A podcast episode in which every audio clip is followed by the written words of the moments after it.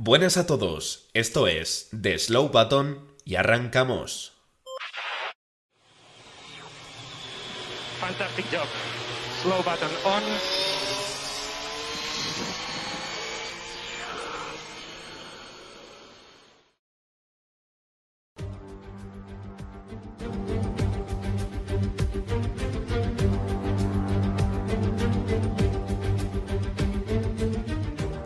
Hoy vengo a hablarles de una persona, mejor dicho, de un mago. Un mago con una experiencia de veinte años al mando de los monoplazas más rápidos del planeta. Ha pasado, entre otras, por escuderías como Renault, McLaren, Ferrari y, aunque los números no le favorecen, su actuación en pista habla en lugar de ellos. Ayer fue una prueba más de que Fernando Alonso es el mejor piloto de la historia con menos mundiales. Las veintiuna vueltas en las que mantuvo a Checo pegado a su caja de cambios, les aseguro, entrarán en el capítulo de mejores defensas jamás vistas. Fernando Alonso, a sus cuarenta y dos años, sigue demostrando que su sed y hambre de victoria permanecen inalteradas, simplemente como si el tiempo no pasara. Bienvenidos, bienvenidas una vez más al podcast de The Slow Button. Estamos aquí para analizar la carrera que aconteció ayer en el circuito de Brasil y para hacerlo, bueno, pues eh, estarán acompañándome como siempre John Barco. Muy buenas, John. Muy buenas tardes, Javi. Eh, pelos de punta, si me preguntas mi opinión, con esta intro que te has marcado, pero la ocasión lo merecía, la verdad. Interlagos nos ha dado un fin de semana de los que merece la pena, ¿no? Ver la Fórmula uno y, y ver muchos fines de semana malos. Y nada, vamos a comentarlo aquí y analizar todo lo que nos ha dejado. Y también pues contamos, como no, con David Porras. Muy buenas, David. Muy buenas, Javi. Una, sin duda una intro a la altura de, del escenario, ¿no?, que hemos visto este fin de semana, a la altura de Interlagos, que yo creo que ya lo hemos dicho aquí alguna vez, eh, posiblemente sea el mejor circuito a nivel carreras de, toda la, de todo el calendario y sobre todo a la altura de, de un piloto que después de haber hecho no sé cuántas barbaridades siempre tiene alguna más para acabar sorprendiéndonos. Efectivamente, estamos hablando eh, de Fernando Alonso, todo el mundo lo tiene que saber a estas alturas, pero bueno, para los que están un poco rezagados, todavía no saben muy bien qué es lo que pasó, estamos aquí, como ya sabéis, pues para comentar y analizar absolutamente todo. Empezamos entonces desde el viernes, teníamos un fin de semana, John, que era formato a sprint, con lo cual tendríamos solo unos libres uno y luego tendríamos eh, la clasificación que determinaría el orden de salida eh, para la carrera del domingo. En los libres Aston Martin, eh, bueno, pues se mostró razonablemente rápido y John en la clasificación creo que pudo corroborar las buenas sensaciones. Lo ha corroborado en la clasificación y lo ha corroborado todo el fin de semana, Javi. Fin de semana muy importante para Aston Martin por los resultados, pero también por las sensaciones y por el ritmo. Eh, todo el mundo sabe que veníamos de dos fines de semana muy complicados de los, de los chicos de verde, en los que, aunque no ha habido buenos resultados, creo que sí que han aprendido mucho del coche y ellos mismos lo han reconocido, y, y esos malos resultados también les ha servido para saber dónde estaban, para saber qué suelo funcionaba mejor, el que estaban montando con Lance, el que estaban montando con Fernando, y para que aquí en Brasil sí que se pudiera rendir bien, ¿no? Y como dices, lo hicieron desde la clasificación, desde el viernes, P tres y P cuatro, para P tres para Lance Stroll, que daba la sorpresa, y P cuatro para, para Alonso, eh, pues eso, en una clasificación muy sólida para ellos y en una clasificación que también debo deciros, chicos, al final, eh, de cara a la Q tres, dio un poco de miedo, eh, si mirabas hacia el cielo, por lo menos. Mm-hmm. Es precisamente eso, eh, David, lo que quería comentar, y es que eh, la cuenta de Instagram de la Fórmula uno hizo una comparativa entre, bueno, más o menos el aspecto que tenía la pista y el cielo en la Q uno y luego en la Q tres. Eh, David, para que para las personas que no han podido ver este momento en clasificación y solamente saben las, los resultados, ¿cómo describirías esto? Sí, pues bueno, eh, se hizo de noche, ¿no? Me, me recordó al, al Gran Premio aquel de, por motivos diferentes, ¿no? Al Gran Premio de Corea, ¿no? De dos mil diez, que acabó, se empezó a retrasar y ese sí que acabó prácticamente de noche. Aquí no era por la luz en sí del, del día, sino porque una tormenta llegó de la nada y pues nada, invadió, digamos, el, el circuito y, y levantó no tanto lluvia, porque luego sí que es verdad que llovió después de la clasificación bastante fuerte, pero ya trajo para la última vuelta de Q tres vientos muy fuertes. Ya lo hemos dicho aquí que Eh, los Fórmula uno son muy sensibles aerodinámicamente y cualquier ráfaga de viento de pues, veinte a veinticinco kilómetros por hora ya es bastante fuerte. Imagínate uno de una tormenta, eh, es pues, bastante poderoso. Y de hecho Carlos Sainz, que no tuvo una vuelta demasiado buena, dijo que para las últimas curvas le había tocado una ráfaga muy fuerte de viento y eso había hecho perder pues, prácticamente todo, todo, todo el tiempo que tenía en la vuelta. Así que fueron unas condiciones que para la última vuelta fueron complicadas y que pues, pusieron ese, ese punto picante a la Q tres, que este también fue a la sprint, como todo el fin de semana. Efectivamente, es, es justo lo que iba a decir, eh, David, me lo has quitado de la boca. Fue una, una clasificación sprint por, por el contexto, y es que básicamente, eh, bueno, para la salida de la Q tres, a la velocidad a la que se estaba moviendo ese frente que, que se veía en las cámaras, en las imágenes de la, de la retransmisión, bueno, pues todo hacía eh, apuntar a que básicamente iban a tener un solo intento y que, John, iba a ser fundamental el orden de salida en el que salieran, ¿no? Eh, porque... probablemente los, los que salieran últimos iban a encontrarse la pista en peor estado y, por ejemplo, fue el caso de Piastri, que incluso eh, hizo un trompo. Sí, sí, totalmente. Va a ser un fin de semana de darle palmaditas en la espalda a Aston Martin, pero es que esto también lo hicieron bien. Eh, dijeron que se fijaron mucho en cómo lo hizo Haas el año pasado. Hay que recordar que el año pasado tuvimos una pole muy extraña en este circuito, la de, la de Kevin Magnussen, eh, y lo hicieron basándose en ese formato. Cuando tienes unas condiciones cambiantes, que sabes que en cualquier momento se va a poner a llover en el circuito, eh, lo que más te interesa es colocarte delante, poder hacer la vuelta lo más rápido posible y evitar los jaleos que puedan venir por detrás o las posibles eh, banderas amarillas, como efectivamente llegaron. Entonces ahí estuvieron muy rápido en Aston Martin, colocaron a Alonso y a Stroll los primeros de la fila, que es verdad que tiene riesgos porque pues dejas a los coches ahí con los neumáticos enfriándose, etcétera, etcétera, pero al final eh, acabó teniendo más beneficios y, como digo, pues fue la mejor decisión posible. Efectivamente, un Stroll que parece que, bueno, ha renacido en este circuito.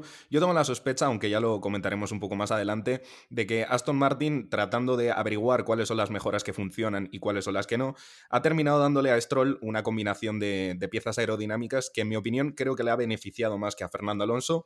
Lo demuestra, yo creo, simplemente el hecho de que terminara la clasificación en tercera posición, cuando hemos visto, por ejemplo, unos grandes premios muy, muy flojos por parte del canadiense.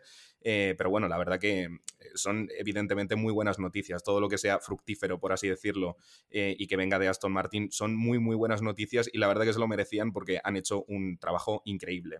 En fin, el viernes terminaba eh, con Verstappen en la pole, es el de siempre, como no, y Leclerc, Eh, que la verdad, en fin, ha tenido un fin de semana bastante complicado. Ya comentaremos que también ha habido equipos que han sufrido bastante. Eh, Ferrari es uno de ellos, ya adelanto. Eh, bueno, pues se llevaba esta segunda posición, la verdad que bastante sorprendente, mientras que, por ejemplo, teníamos en quinta y sexta posición los Mercedes, Norris séptimo, que se vio un poco perjudicado por el timing, por así decirlo, de salida a esta Q tres, Sainz octavo, Pérez noveno y Piastri décimo, con ese trompo que estábamos comentando antes. Ahora sí, nos movemos al sábado, eh, David, y te voy a preguntar a ti. Teníamos clasificación que determinaba la salida de la sprint, eh, era lo primera, la primera sesión que teníamos, y ya en la Q uno, eh, bueno, pues tuvimos problemas con, con Ocon.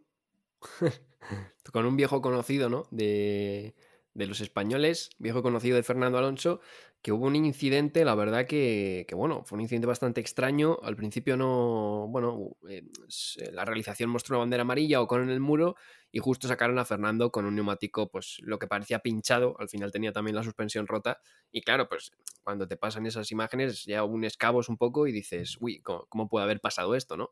Y, y bueno, efectivamente, en las S de Senna, en esa curva tres tan larga que se hace prácticamente a fondo por dentro pegado al piano para salir a esa segunda zona de D R S que es más corta, pero que se alcanzan velocidades puntas también muy altas, es bastante importante ahí el, para sacar el tiempo, pues eh, Fernando Alonso se abría en la trazada y Esteban Ocon tocaba el piano, le daba un pequeño latigazo y eh, se iba directo hacia la rueda delantera izquierda del asturiano, haciendo que, bueno, eh, Fernando rompiera la suspensión y no pudiera continuar en la S Q dos, y Esteban Ocon pues directamente estrellado contra, contra el muro. Eh, este incidente se magnificó un poco después por, yo creo, las declaraciones de Ocon, donde vino a decir que, bueno, que era culpa de Alonso porque no había dejado espacio, eh, y que él pues en ningún momento había perdido el coche, ¿no? Eh, me hizo bastante gracia el, el tema de que dijera eh, no, que la gente decía que había perdido el coche, pero que él no lo había perdido, cuando, bueno, se ve que le da un latigazo. Eh, yo que Yo quiero pensar que lo que... Pero, David, es que no lo estás entendiendo. Fue una corrección. No fue un latigazo. Fue una corrección. Es lo que defiende, es lo que defiende. Sí, pero... Ocon dijo que, había, que tenían correcciones como esas todo el mundo en el paddock. Que no, fue, pero... fue un latigazo de manual, pero para sí, Ocon sí, sí, era pero, una corrección. Pero que sí, o sea, yo lo que quiero entender es que es verdad que, por ejemplo, Norris, cuando saca la vuelta de la sprint, eh, le, le pega un latigazo igual y, y al final saca la pole, ¿no? Quiero decir que esa curva, cuando tocas el piano, hay gente, pilotos que han hecho la corrección. ¿Qué pasa? Que Fernando está en el exterior, ¿no? Eh... ¿Cuál es el problema? No es culpa de Fernando, simplemente, como dijo Alonso en rueda de prensa, eh, después es eh, mal sitio en mal momento, ¿no? Eh, es un poco esa mala suerte. Evidentemente, si Alonso no está ahí, pues Ocon no tiene el accidente porque corrige, pierde tiempo y sigue. Pero claro, eh, de ahí luego a decir eh, en rueda de prensa que era culpa de Alonso porque no había dejado hueco, quiero decir, Alonso deje o no deje hueco, eh, no, no se puede fumar de ahí. Entonces es un poco lo que pasó, mala suerte. Ya sabemos que Ocon es un poco así, creo que le tiene, le tiene todo el mundo un poco calado, eh, y bueno, ya Verstappen, también tuvo con Verstappen la movida en dos mil dieciocho justo en esas curvas, yo creo que le gusta, le gusta esas curvas liarla.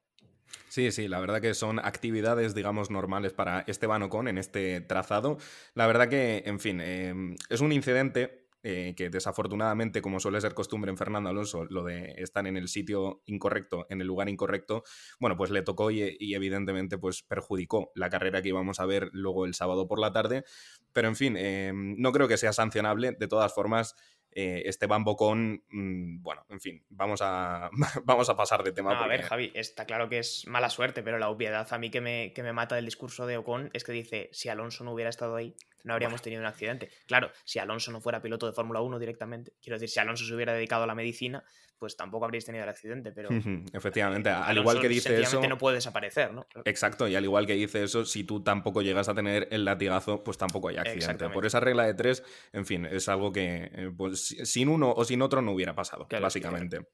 En fin, nos movemos a, a la sprint, chicos, ¿os parece bien? Eh, teníamos a los Aston Martin, eh, en fin, bastante atrás, ¿no? Fernando Alonso que saldría creo que en decimoquinta posición, mientras que su compañero de equipo, Lance Stroll, al que le pilló, en fin, pues todo el tema de la bandera amarilla, del incidente de, de Ocon, pues terminó saliendo en P diecisiete. Eh, chicos, una sprint, eh, bueno, súper interesante, de las que no se han visto jamás. Y David, te pregunto a ti, entonces, ¿qué es lo que está pasando? ¿El formato a sprint es simplemente una mierda o eh, lo que pasa es que hay que hacerlo en circuitos tan impresionantes, tan buenos como, como el de Sao Paulo?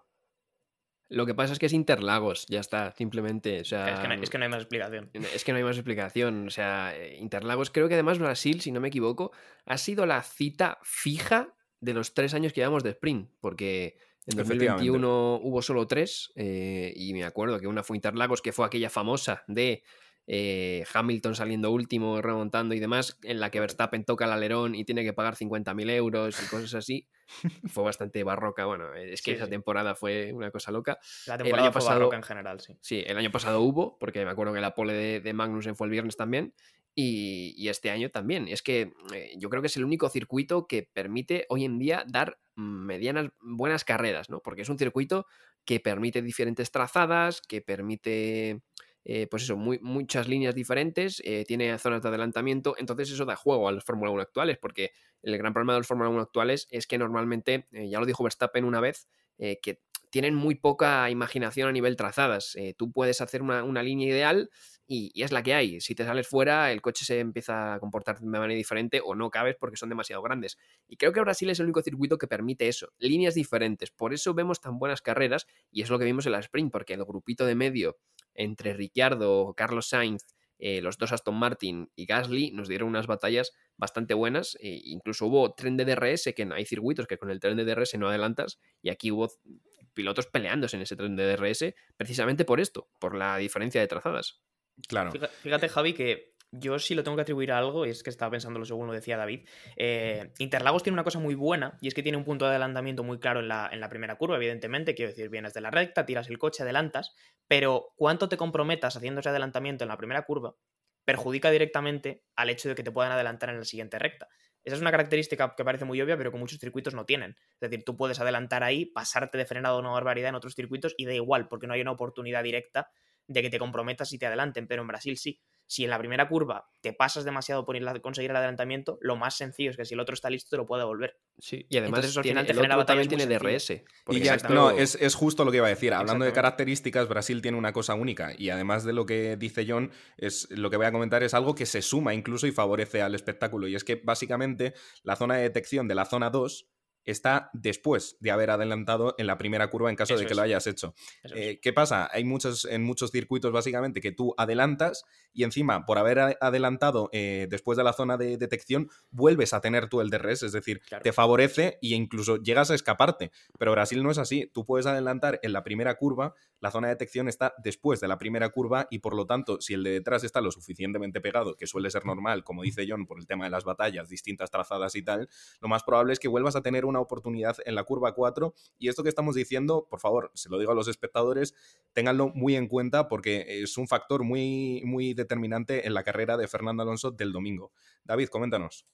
Yo creo que esto del D R S debería ser obligatorio. Lo yo, también, ser yo también. En yo todos también. Los circuitos. Porque no sí. puede ser... Hay circuitos, por ejemplo, se me ocurre Canadá, se me ocurre México, que lo tenemos reciente, que tienes una, le- una recta larguísima, ya sea la principal o no, porque en Canadá, por ejemplo, no es la recta principal. Y sí que es verdad que hay, hay veces que los pilotos se lo cocinan un poco a fuego lento porque se esperan en la primera zona de D R S, no adelantan y adelantan en la segunda. Exacto. Pero, pero claro, es que hay veces que adelantan en la primera y ya no hay opción a adelantar en la segunda. Entonces yo creo que esto debería ser obligatorio. Esto de, de coger un punto de detección a, no sé, un kilómetro del otro y tener dos zonas de D R S que sean es dos ridículo. Rectas larguísimas, me parece una cosa que no, no puedo entender. Eh, por ejemplo, el de Bahrein también está bien, ¿no? Porque llegas a la primera curva, permite juegos como ese de que vimos de, de, Verstappen, de Verstappen y Leclerc el año pasado, el de Jeddah. Esos puntos son los que dan juego, porque los pilotos tienen que jugar con eso, pero ¿de qué me vale a mí adelantar, tirar el coche, pasarme y luego decir, bueno, no pasa nada porque tengo D R S? Además Exacto. es que va totalmente en contra del sentido natural del D R S. O sea, el D R S se supone que está inventado para que el coche que está por detrás tenga esa posibilidad de adelantamiento, incluso aunque el circuito sea complicado. Pero si tú consigues el adelantamiento y justamente después encima tienes un D R S estando delante, es precisamente lo contrario a lo que debería servir el D R S. Quiero decir, le quitas la oportunidad al detrás y al que acaba de adelantar le das una oportunidad incluso de escaparse y que de la emoción se acabe ahí y se quede en un adelantamiento. Brasil, y si como decimos otros circuitos lo hicieran, daría la oportunidad de eso, de que en una recta adelanto yo, pero en la siguiente de repente tienes el D R S tú y me vuelves a adelantar y la cosa se variaría mucho más. O sea que estoy totalmente de acuerdo en que tendría que ser, teniendo dos rectas consecutivas, tendría que ser obligatorio. Efectivamente. En fin, bueno, pues acabamos de comentar una cosa que, oye, yo creo que es bastante interesante y, en fin, ojalá sentemos cátedra, ¿no? Y, y estas palabras que acabamos de comentar pues llegan a oídos de... Domenicali. De los... Domenicali. Pon un estaría genial, estaría genial, desde luego. En fin, pues eso, básicamente un poco, en, pues todo, toda esa emoción que tenía esta carrera al sprint vino un poco por esto que acabamos de, de comentar. Y, eh, John, eh, por favor, coméntame qué le han dado a Lando Norris para las salidas, porque Norris, que a todo esto hizo la pole para esta carrera sprint, eh, básicamente... No, me estaba equivocando, me estaba equivoc- equivocando. ¿Fue Norris? ¿Salió primero Norris?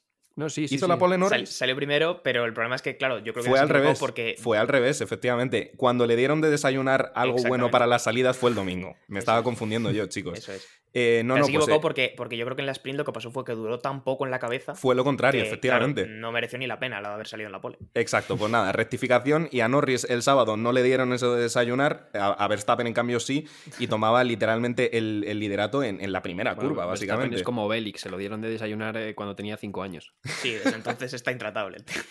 Sí, sí, me estaba, me estaba yo confundiendo.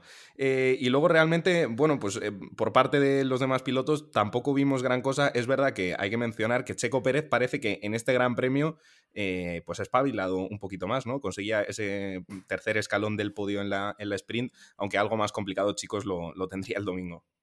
¿Sabéis sí. lo que pasa? Con... Perdona, David, ¿eh? Ahora te dejo. Mm. Eh, yo siempre hago una comparativa eh, con Checo Pérez eh, sobre su ritmo, y es que si os habéis fijado, y voy a poner un ejemplo del fútbol, ¿vale? Que creo que se puede entender fácil. Hay muchas veces que porteros de equipos pequeños de la liga eh, destacan mucho. Y tú dirás, ¿por qué es eso? Porque, claro, les tiran muchísimas veces a puerta. No tienen las mejores defensas y les tiran mucho a puerta. Y vosotros diréis, ¿qué coño tiene esto que ver, John? Os lo explico. Si Checo Pérez maneja un Red Bull, es decir, tiene un buen coche, pero hace malas clasificaciones, sale muy atrás. Entonces tiene una gran oportunidad de adelantar posiciones, cosa que Verstappen no hace, porque sale primero y acaba primero. No tiene tanta espectacularidad. Pero Checo Pérez tiene la oportunidad de lucirse, porque rinde mal los sábados, hace malas clasificaciones, pero después, como tiene el ritmo, puede adelantar a muchos coches el domingo y podemos decir, oye, qué buena carrera ha hecho ahora Checo Pérez. Es verdad que esta carrera de Checo Pérez ha sido mejor que otras, por lo menos ha conseguido adelantar, que es algo que en otras no lo ha hecho, pero que a Checo Pérez de alguna manera le beneficia la narrativa de salir desde atrás, porque tiene coche como para adelantar. Entonces, yo creo que también hay que juzgar a Checo desde el sentido de que lo normal que tendrías que hacer con un Red Bull es, si está Verstappen, pues salir segundo y acabar segundo. Lo normal, la base. Y todo lo que hagas peor que eso es un mal rendimiento. Creo que es ser muy exigente uh-huh. con Checo, pero también hay que tener en cuenta qué coche tiene. Entonces, es una pequeña reflexión. Gran, gran verdad se, se esconden las palabras de John, y yo me sumo a sus palabras y diré más. Creo que, bueno, David lo, lo podrá corroborar probablemente porque tiene para esto muchísima más memoria, pero creo que Checo Pérez se ha ganado algún que otro Driver of the Day a base de hacer lo que acaba de decir John. Es decir, mm. tengo una mala clasificación el sábado y como salgo quizá en P trece para el domingo, wow, pues mira, acabo de escalar hasta, qué sé yo, no, ni siquiera... entrar en el podio. Acabo de escalar hasta la cuarta posición haciendo adelantamientos que evidentemente mi Red Bull me permite hacer. Con lo cual, en fin. Eh, David, ahora que te he mencionado, eh, vamos a ver, ¿qué es lo que está pasando con Mercedes, no? Porque supuestamente uh-huh. se estaban postulando en las últimas carreras como un equipo bastante a tener en cuenta, y Brasil, que en este circuito, recuérdenlo, el año pasado, eh, bueno, pues Russell conseguía su primera victoria, eh, han tenido problemas desde el sábado, eh, sobre todo con la degradación. Sí, eh, hablamos siempre de que Ferrari es un equipo un poco extraño a nivel de irregularidad, porque hay fines de semana que van bien, hay fines de semana que van mal, eh, pero también mucho por el meme. Ojo con Mercedes, ¿eh? O sea, Mercedes eh, es un coche muy extraño, ¿eh? Ya desde que nació el año pasado con el tema de los no pontones y demás, se focalizó mucho en el tema de los no pontones, y bueno, ya lo dijo Toto Wolff, que dijeron que van a poner pontones, pero dijo, oye, que esto no va a ser ponerle pontones y de repente que va a funcionar, esto tiene un proceso, ¿no? Y es un coche que es muy extraño, ¿no? Hay fines de semana que los pilotos se quejan de que es inconducible, hay otros que parece que va como la seda, eh... Ahora lo, los siguientes problemas de degradación, que Mercedes llevaba dos años prácticamente sin problemas de degradación. Eh, el año pasado había, podía correr más, podía correr menos, podía tener más o menos ritmo, pero luego la degradación siempre ha sido un punto fuerte de Mercedes, y este fin de semana ha sido extrañísimo. Primero porque montaron un fueron con, junto al Aston Martin de Fernando Alonso, los coches con más carga aerodinámica. Eh, eso, claro, hacían que fueran los más lentos en, en la recta, comprometiendo ese primer sector, por ejemplo, pero luego en el segundo sector eh, ganaban en toda la zona de las S, pero se supone que así eh, comprometes, bueno, la velocidad punta, eh, pero deberías tener mejor degradación. Eh, con Fernando Alonso lo vimos, eh, era un coche que corría poco en recta, pero la degradación fue bien, iba bien en el segundo sector. Los Mercedes se hundían, eh, la sprint fue terrible, acabaron, Hamilton acabó, no sé, rodando. Hamilton Carlos estaba Sainz. Que trinaba, ¿eh? Yo creo que dijo que había sido uno de los peores días de hace es que, mucho Carlos, tiempo. Es... Y que dijo Carlos Sainz... incluso que estaría muy contento el día que le dijera adiós al W catorce, que es el Mercedes de este año, imaginaos. Es que Carlos Sainz, eh, que, que, tenemos, que tiene un Ferrari que no es una maravilla y que uno de los grandes problemas es la, la degradación de neumáticos, perdón, eh, creo que le empezó a recortar un segundo por vuelta al final de la sprint. O sea, Hamilton iba literalmente patinando sobre la pista, y luego, bueno, eh, ahora hablamos del domingo, pero el domingo eh, Russell abandonó. Yo no sé si por problemas o ya por, por pena, simplemente por decir, esto ya no pudo más, y Hamilton acabó también eh, desquiciado, ¿no? O sea, el uh-huh. fin de semana de Mercedes muy extraño, muy regular, y sobre todo que no, no cuadran un poco el tema de la configuración con luego el rendimiento que ha tenido.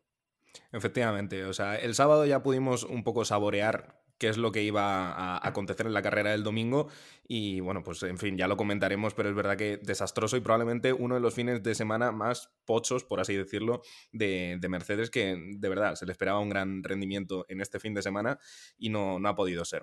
Chicos, nos movemos ya entonces al domingo, eh, más que nada porque John eh, iba a decir, eh, tenemos ahí el tema en el tintero de, del ritmazo de Alpha Tauri, pero yo creo que va a merecer más la pena comentarlo en el domingo, que a pesar de que no han sido grandes resultados, en fin, bueno, pues Ricciardo, por esto que vamos a comentar ahora mismo, pudo tener un momento estelar y demostrar que efectivamente las mejoras en el Alpha Tauri han sido, han sido bastante importantes. Eh, salida del domingo, eh, y tenemos una cosa que yo creo que, David, te lo voy a, te lo voy a preguntar a ti mismo, no por casualidad, sino porque sé que tuviste que gritar. ¿Qué se te vino a la cabeza cuando viste a Leclerc estampado en el muro? En la vuelta de formación, ¿eh? Ya, pues a mí, no sé por qué se me vino... Esto os vais a reír. Se me vino a la cabeza una carrera, pero de otra categoría, de MotoGP. Me acuerdo que una vez Casey Stoner bueno. se cayó, cuando iba con Honda, se cayó en la, en la vuelta de formación, ¿sabes? Y yo no entendía nada. Digo, ¿pero cómo puede ser esto, no? Y claro, cuando lo vi en el muro se me vino esa imagen a la cabeza, pero claro, en versión Fórmula uno, que es todavía más complicado, porque en una moto, pues bueno, de cualquier cosita te puedes caer. Pero en una vuelta de formación dices, ¿cómo posiblemente te vas al muro ahí? Que además es una curva... que es rápida, pero en carrera, ¿no? En la vuelta de calentamiento igual la haces menos, menos a fuego.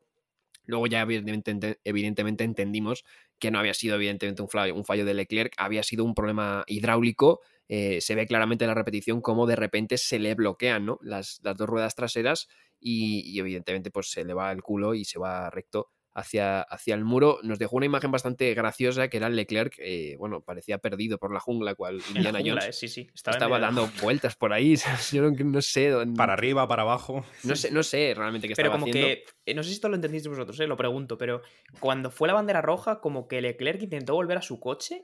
Sí. No sé si tenía como intención de salir cuando ni siquiera había completado la salida, lo cual creo que no se puede hacer. No, no entendí mucho ese, ese paseo que se dio de vuelta al coche, porque como que intentó volver y luego le dijeron no, no, que no, si no puede ser en ningún sitio. Yo la verdad que poco, poco sentido. Eh, bueno, pues ahora que nos hemos adelantado un poco en los acontecimientos, efectivamente sí, Leclerc, eh, que lo recuerdo, estaba en segunda posición. Bueno, pues la caja en la, en la salida iba a estar vacía, esta segunda posición iba a estar vacía y por lo tanto, bueno, pues tenía como quien dice vía libre tanto Stroll como Fernando Alonso, sobre todo Fernando Alonso que salía en la zona eh, sucia de, del, del trazado. Bueno, pues supuestamente eh, tenía zona despejada y sorpresa, los eh, Aston Martin, John, no sé muy bien por qué motivo, al parecer por una configuración errónea del embrague, eh, se pararon. Como quien dice, salieron, vamos, eh, a empujón, ¿no? No, no, salieron muy mal. Yo ya lo dije ayer. Eh, salieron prácticamente empujando el coche, con la misma fuerza que si Stroll se hubiera bajado y hubiera tenido que empujar el Fórmula uno cuesta abajo. Eh, otro que salió muy mal también fue Carlos Sainz, eh, que en su radio nada más salir dijo: en cuanto lleguemos a Maranello vamos a tirar este embrague. Una, una, una frase que me hizo bastante gracia. Pero sí, malas salidas, tanto para los Aston Martin como para, como para Sainz, y bueno, se complicaban un poquito más la vida de, de lo necesario. Verstappen, que ni siquiera tenía competencia en la, en la P dos, pues salió muy tranquilo y no, vamos, no, no hubo ningún problema para él. Eh, el problema vendría más tarde con Norris, que sí que se atrevió un poco a enseñarle los dientes. Uh-huh. Pero la salida, más allá de, de las malas salidas, por valga la redundancia, tuvo un golpe bastante interesante entre, entre Albon y Magnussen y, bueno, un neumático volando, y te dejo que lo cuentes tú, Javi, porque yo la verdad que me perdí aquí. eh, pues sí, es, es lo que dices tú. Me recordó bastante el incidente a la salida de dos mil diecisiete de Singapur.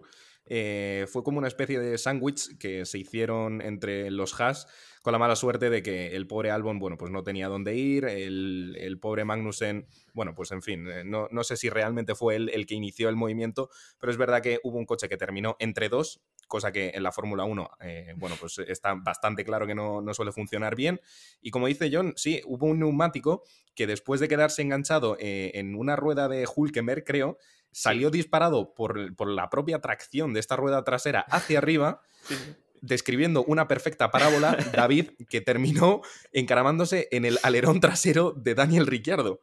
Sí, sí, sí. Pero no, fue el re... movimiento que hizo Ricciardo, ¿eh? Hizo un movimiento de reacción de para esquivarlo. Lo intentó, un giro lo así, intentó. Espectacular. Luego eh, tampoco se podía salvar lo insalvable. Sí, sí, sí. Ahora nos reímos, pero cuidado, ¿eh? Que eso te pega en la, en la cabeza y te hace, te hace daño porque... ¿Era solo la carcasa del neumático? Sí, pero es que cualquier objeto que vaya medianamente a, no sé, ciento cincuenta, doscientos por hora ya es peligroso, o sea, un peluche. O sea, quiero decir, es, es algo complicado y, y cuidado porque no es la, es la primera, no es la primera vez que pasa, ¿eh? Ya los Pirelli estos de, de dieciocho pulgadas están teniendo algunas críticas porque no se acaban de... Bueno, el tema de la seguridad no está del todo claro. Eh, ya hemos visto alguna rueda por ahí que salía suelta. Eh, me acuerdo en el accidente de Stroll de, de Singapur. Sí. Sí que es verdad que están los cables, ¿no? Que evidentemente la llanta sale muy despacito o no sale, pero están teniendo problemas con el tema de la carcasa que vuela, ¿no? Eh, la carcasa sí que se desprende, no la llanta. A ver, si prefieres que se desprenda algo es la carcasa, evidentemente, pero totalmente, tampoco debería pasar, eh, por lo menos no, no tan fácilmente. Y, y sí, evidentemente es algo que hay que, hay que revisar, supongo que, que lo harán. Y la verdad que muy mala suerte la de Ricciardo, porque eh, yo creo que el, el Alpha Tauri estaba para haber hecho una gran carrera, porque luego el ritmo de carrera fue, fue brutal, pero claro, esto desencadenó una serie de cosas con la bandera roja que tuvo que entrar a boxes y ahí pues, eh, como entró en el safety car, después la bandera roja estuvo doblado técnicamente, ¿no? O sea, esto es algo que ahora explicaremos más, más a fondo, pero, pero mala suerte de la Ricciardo porque yo creo que puede haber hecho cositas bastante interesantes en la carrera.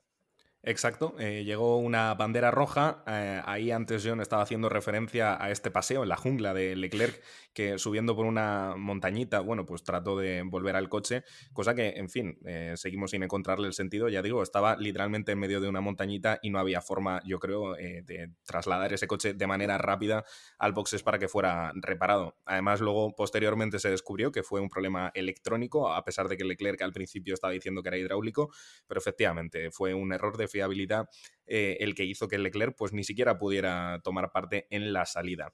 En esta, bande- en esta bandera roja eh, encontramos dos pilotos con problemas, uno de ellos lo acabamos de mencionar, Ricciardo, con un alerón que tuvo que ser cambiado eh, pues en escasos minutos, yo creo que estuvimos más o menos unos quince minutos en bandera roja, y Piastri, que tenía un problema, ahora mismo no sé muy bien cuál era, el caso es que, bueno, en esta bandera roja fueron reparados y a la hora de tomar eh, parte en la resalida, bueno, pues ellos lo tuvieron que hacer desde el pit lane y salieron eh, básicamente doblados.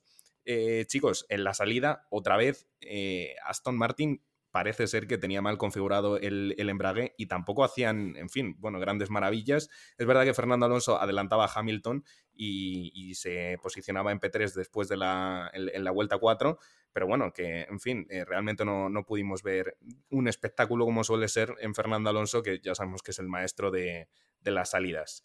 Eh, más allá de esto, bueno, pues tenemos que comentar eh, que hubo, en fin, una caída de rendimiento, que ya lo estábamos comentando, por parte de los Mercedes, que, John, literalmente lo único que hicieron en el Gran Premio fue perder posiciones. Tenían una buena posición de salida, tenían un buen botín de puntos entre manos, pero es que fue...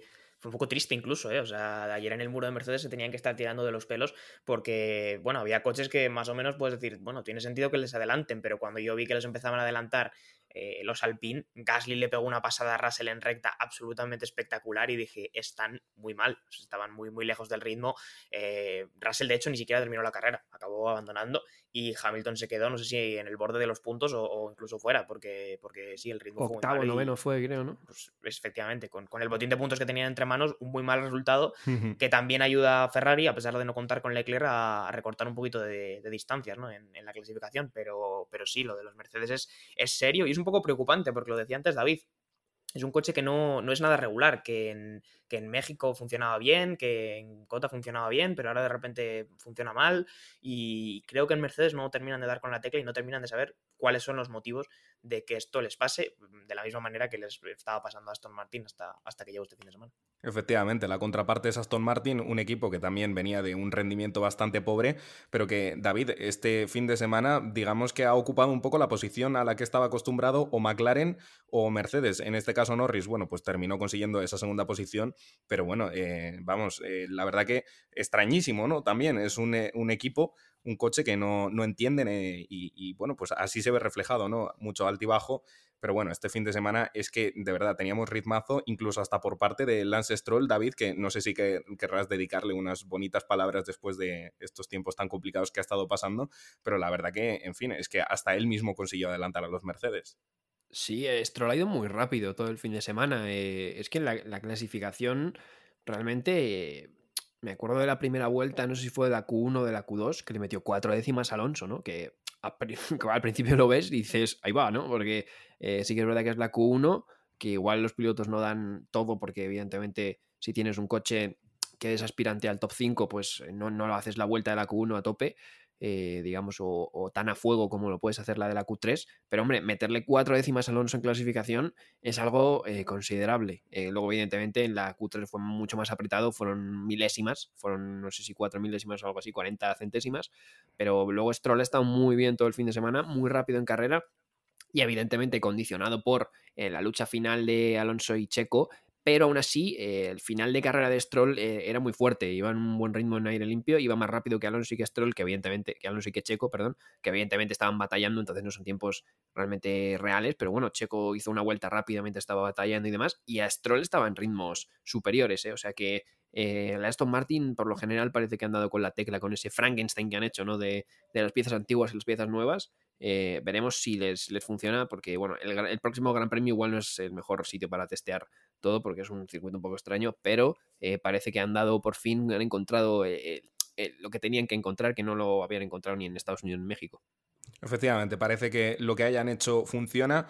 Veremos el siguiente Gran Premio, ahora que lo comentabas, David. He estado cronometrando eh, la recta que tiene, la más larga, vaya, veintiún segundos con el pie a fondo. Así que, en fin, sí, sí, me deja bastante frío. Y, en fin, bueno, frío, con los Mercedes... Frío hasta el asfalto, ¿eh? Pero acabas también, de, acabas también. de dar una clave sin querer que es, es precisa, pero precisa como ella sola, porque el frío que va a hacer en Las Vegas... No Mucho sé si, frío.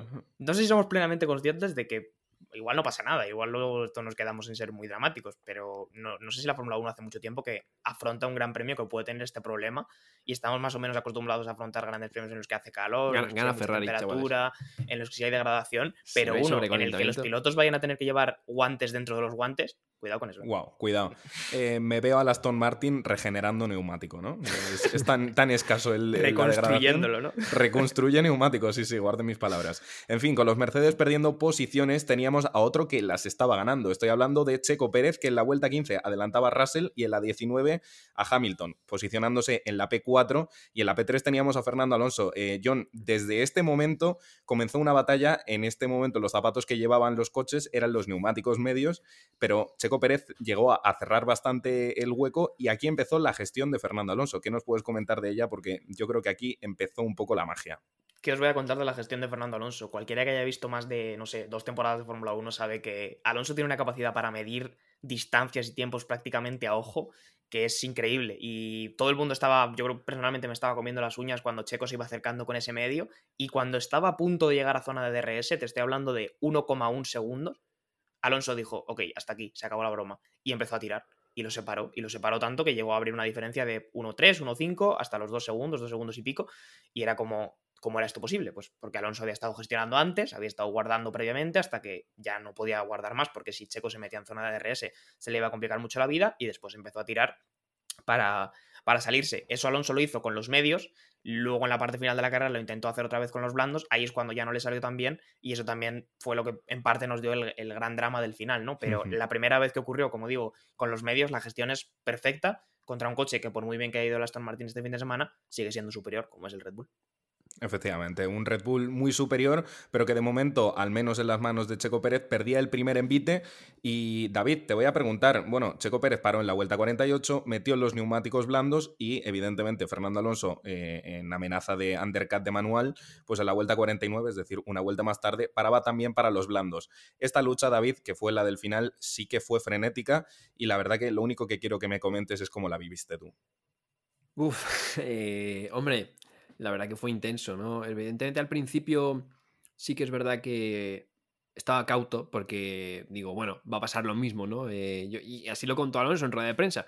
Digo, va a pasar lo mismo, va a dejar que se le meta en uno tres, uno cuatro y luego aprieta, y como lleva el neumático un pelín, porque encima los neumáticos de los nuevos de los blandos de Alonso, perdón, eran, eran nuevos, no los de Pérez, era un neumático que tenía, yo que sé, tres eh, vueltas más fresco o algo así.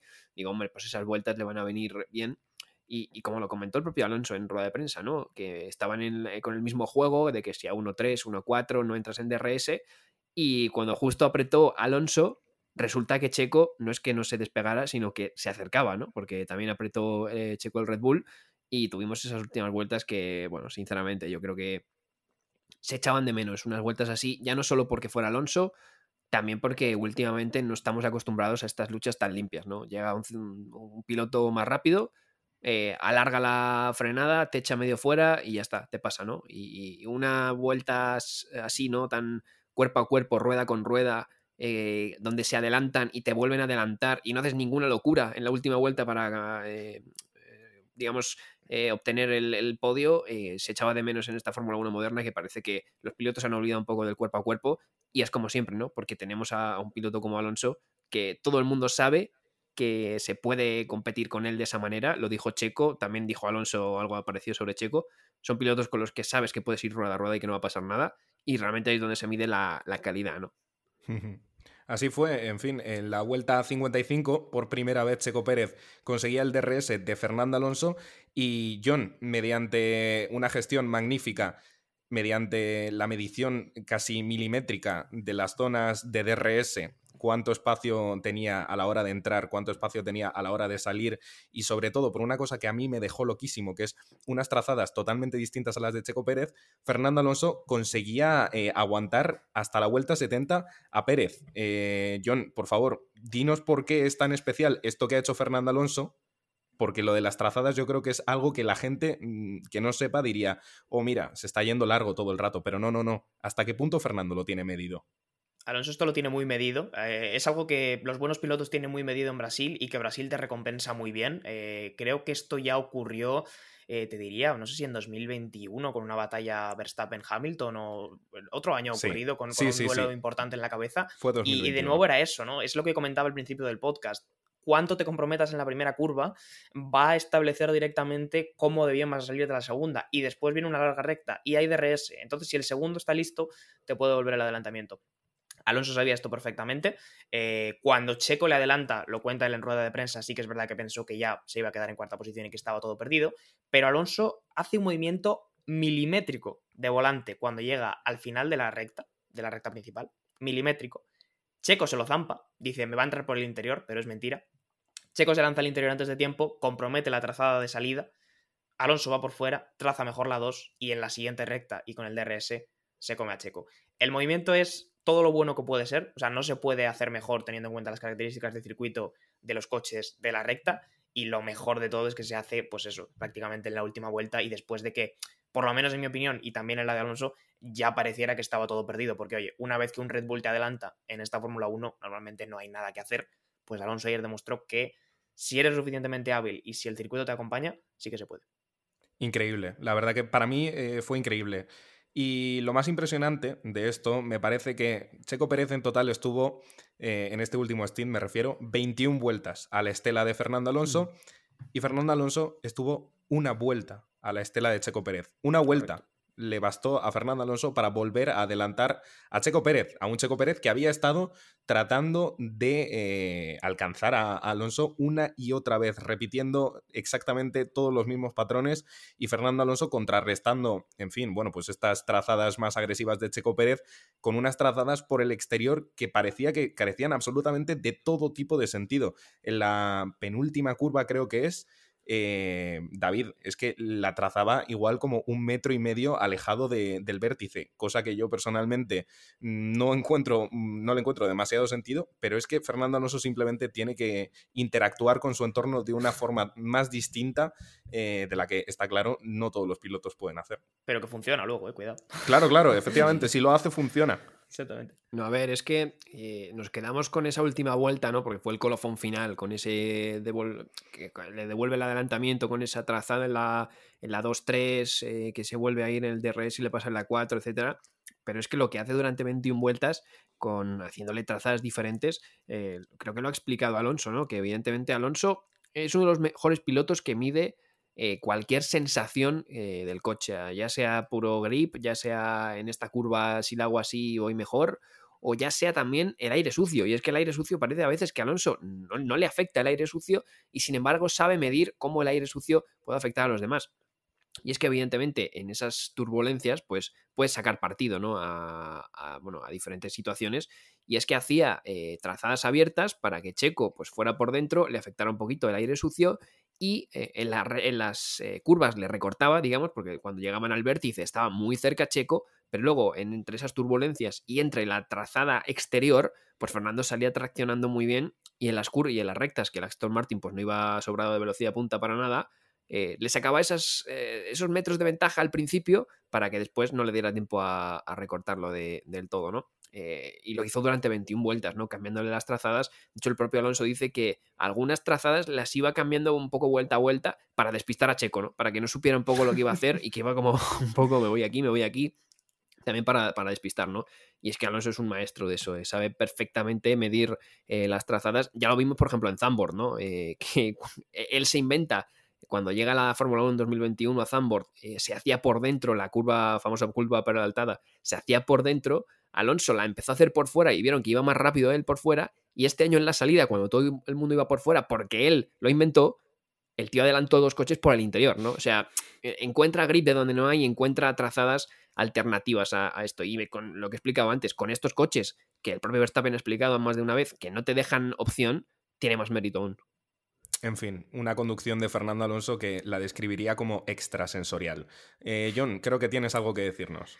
Eh, iba a hacer una pequeña mención porque es verdad que estamos haciendo un gran premio de aplaudir a Alonso, porque creo que cualquiera que entienda un poco de Fórmula uno sabe que lo que vimos ayer fue una barbaridad, pero ya más allá de la conducción de Alonso, y lo ha dicho antes David, es el concepto de la batalla que vivimos ayer. Creo que es algo que echábamos de menos todos en la Fórmula uno, una batalla larga, una batalla bonita, una batalla limpia, en la que los dos pilotos saben que el otro tiene la calidad y el respeto suficiente como para poder forzar la máquina sin tener el miedo de decir, este tío me va a mandar fuera, ¿no? Eh, hoy he escuchado una entrevista de Pedro de la Rosa que decía exactamente eso.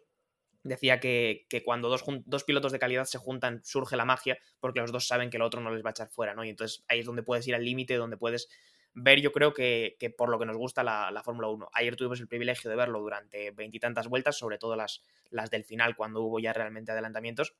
Y también creo que hay que aplaudir la conducción de Checo, porque independientemente de que una distancia mínima separara el podio de uno o de otro, la batalla es preciosa y, aunque honestamente Alonso fue mejor al final, los dos merecían ganar. Una batalla que se alargó hasta el último suspiro, eh, cincuenta y tres milésimas. Finalmente separaban a Checo Pérez del podio, eh, lo que se traduce básicamente en cuatro metros y medio. Eh, John, creo que tenías tú el dato. Eh, si la línea de meta llega a estar, ¿cuántos metros por detrás hubiera creo ganado Checo Pérez? Unos cincuenta metros más allá de lo que estaba, digamos, en, en Brasil. El coche de Checo Pérez habría estado ya adelante, porque Checo Pérez en ese punto, por D R S, venía eh, a más kilómetros por hora que Alonso. Entonces, si echas cálculos, con ese extra de distancia, Checo Pérez habría estado adelante. Efectivamente, cincuenta metros, y además es que el diferencial de velocidad cuando lo tienes, cuando tienes el D R S abierto frente a un coche que no lo tiene abierto, pues ayer estábamos hablando de que igual eran unos veintiséis kilómetros por hora, cosa que es, en fin, pues eh, bastante, bastante descabellado. En fin, chicos, eh, hemos llegado al final. Creo que tenemos que analizar, bueno, yo creo ya, por último, la ceremonia de podio, que fue preciosa, con un grito de Fernando Alonso, que demostró, David, un poco todo ese sufrimiento que había estado atravesando Aston Martin en las últimas carreras, y también el alivio, ¿no?, de, de saber que las cosas se están haciendo bien y que cuando se trabaja de manera, en fin, fuerte y concienzuda, pues un resultado así hay que disfrutarlo. Grito de Alonso y grito de, de la afición brasileña, ¿eh? Fue increíble cuando Alonso subió al podio, eh, cómo la afición empezó a ovacionarle, empezó a gritar. Hombre, la afición brasileña está acostumbrada siempre a, a buenos pilotos, ¿no? Evidentemente a Ayrton Senna, hay campeones brasileños, ¿no? También como Fittipaldi, como Piquet, etcétera. El gran ídolo que evidentemente es Ayrton Senna. Y bueno, ya han, han apadrinado, ¿no?, medianamente a, a Hamilton también. O sea que los brasileños a la hora de escoger pilotos no están nada mal, y evidentemente también supieron reconocer eh, la figura de Alonso, porque sin duda cuando subió al podio fue eh, una ovación brutal, y a Alonso que, que estalló, ¿no?, en ese grito ya, en ese saltito, ¿no?, que siempre sale del escalón del podio y da el saltito hacia adelante para celebrarlo con los mecánicos, que ya se está convirtiendo en una, en una tradición este Este año, que lo hemos visto ya bastantes veces, por cierto, ocho podios de Fernando Alonso este año. Ni en los mejores sueños podíamos haber pensado esto cuando, cuando se fue a Aston Martin. O sea que si alguien cree que por las últimas carrera, carreras la temporada ha sido mala, que se mire la del año pasado o las de McLaren Honda, y que hablen de, de malas temporadas, porque lleva ocho podios. Y, y sí, evidentemente se notaba, ¿no?, en el equipo que había muchas ganas de, de podio, que habían trabajado para, para ello, y, y se vio muy contento a, a Fernando. Eh, durante toda la ceremonia. Y bueno, el himno de Holanda, cuando Alonso está ahí al lado, pues sienta, sienta un poquito mejor, ¿no? Desde luego, desde luego. Una, una sí. reflexión, Javi, simplemente decirte que dos imágenes del fin de semana creo que son un broche de oro perfecto para las últimas tres semanas. Eh, la primera imagen, el abrazo entre Checo Pérez y Fernando Alonso, y la segunda, el podio de Fernando Alonso, son un, prácticamente una ironía de la vida en tres semanas en las que venimos de mal rendimiento de Aston Martin, gente bajándose del barco, gente que no confiaba, gente que pensaba que toda la temporada estaba tirada a basura por estas dos carreras, y también una semana de rumores de los que no voy a hacer mucha mención y que precisamente tenían que ver con Alonso y Checo. Pues creo que ese abrazo y esa foto del podio es el mejor resumen para esos dos temas que nos han acompañado estas semanas. En fin, bueno, pues con esta reflexión más que acertada por parte de John, eh, saltaríamos a lo que tradicionalmente sería el M V P, pero creo que, chicos, podemos estar de acuerdo en que simplemente es simplemente Fernando Alonso. No, no hace falta. Ver, le, hemos, le hemos dedicado media hora de episodio. Yo creo que la gente lo, lo habrá captado. Ola. En el minuto veintipico lo habrá captado la gente. Yo ¿Qué creo. queréis que os diga? Mi M V P es Pierre Gasly.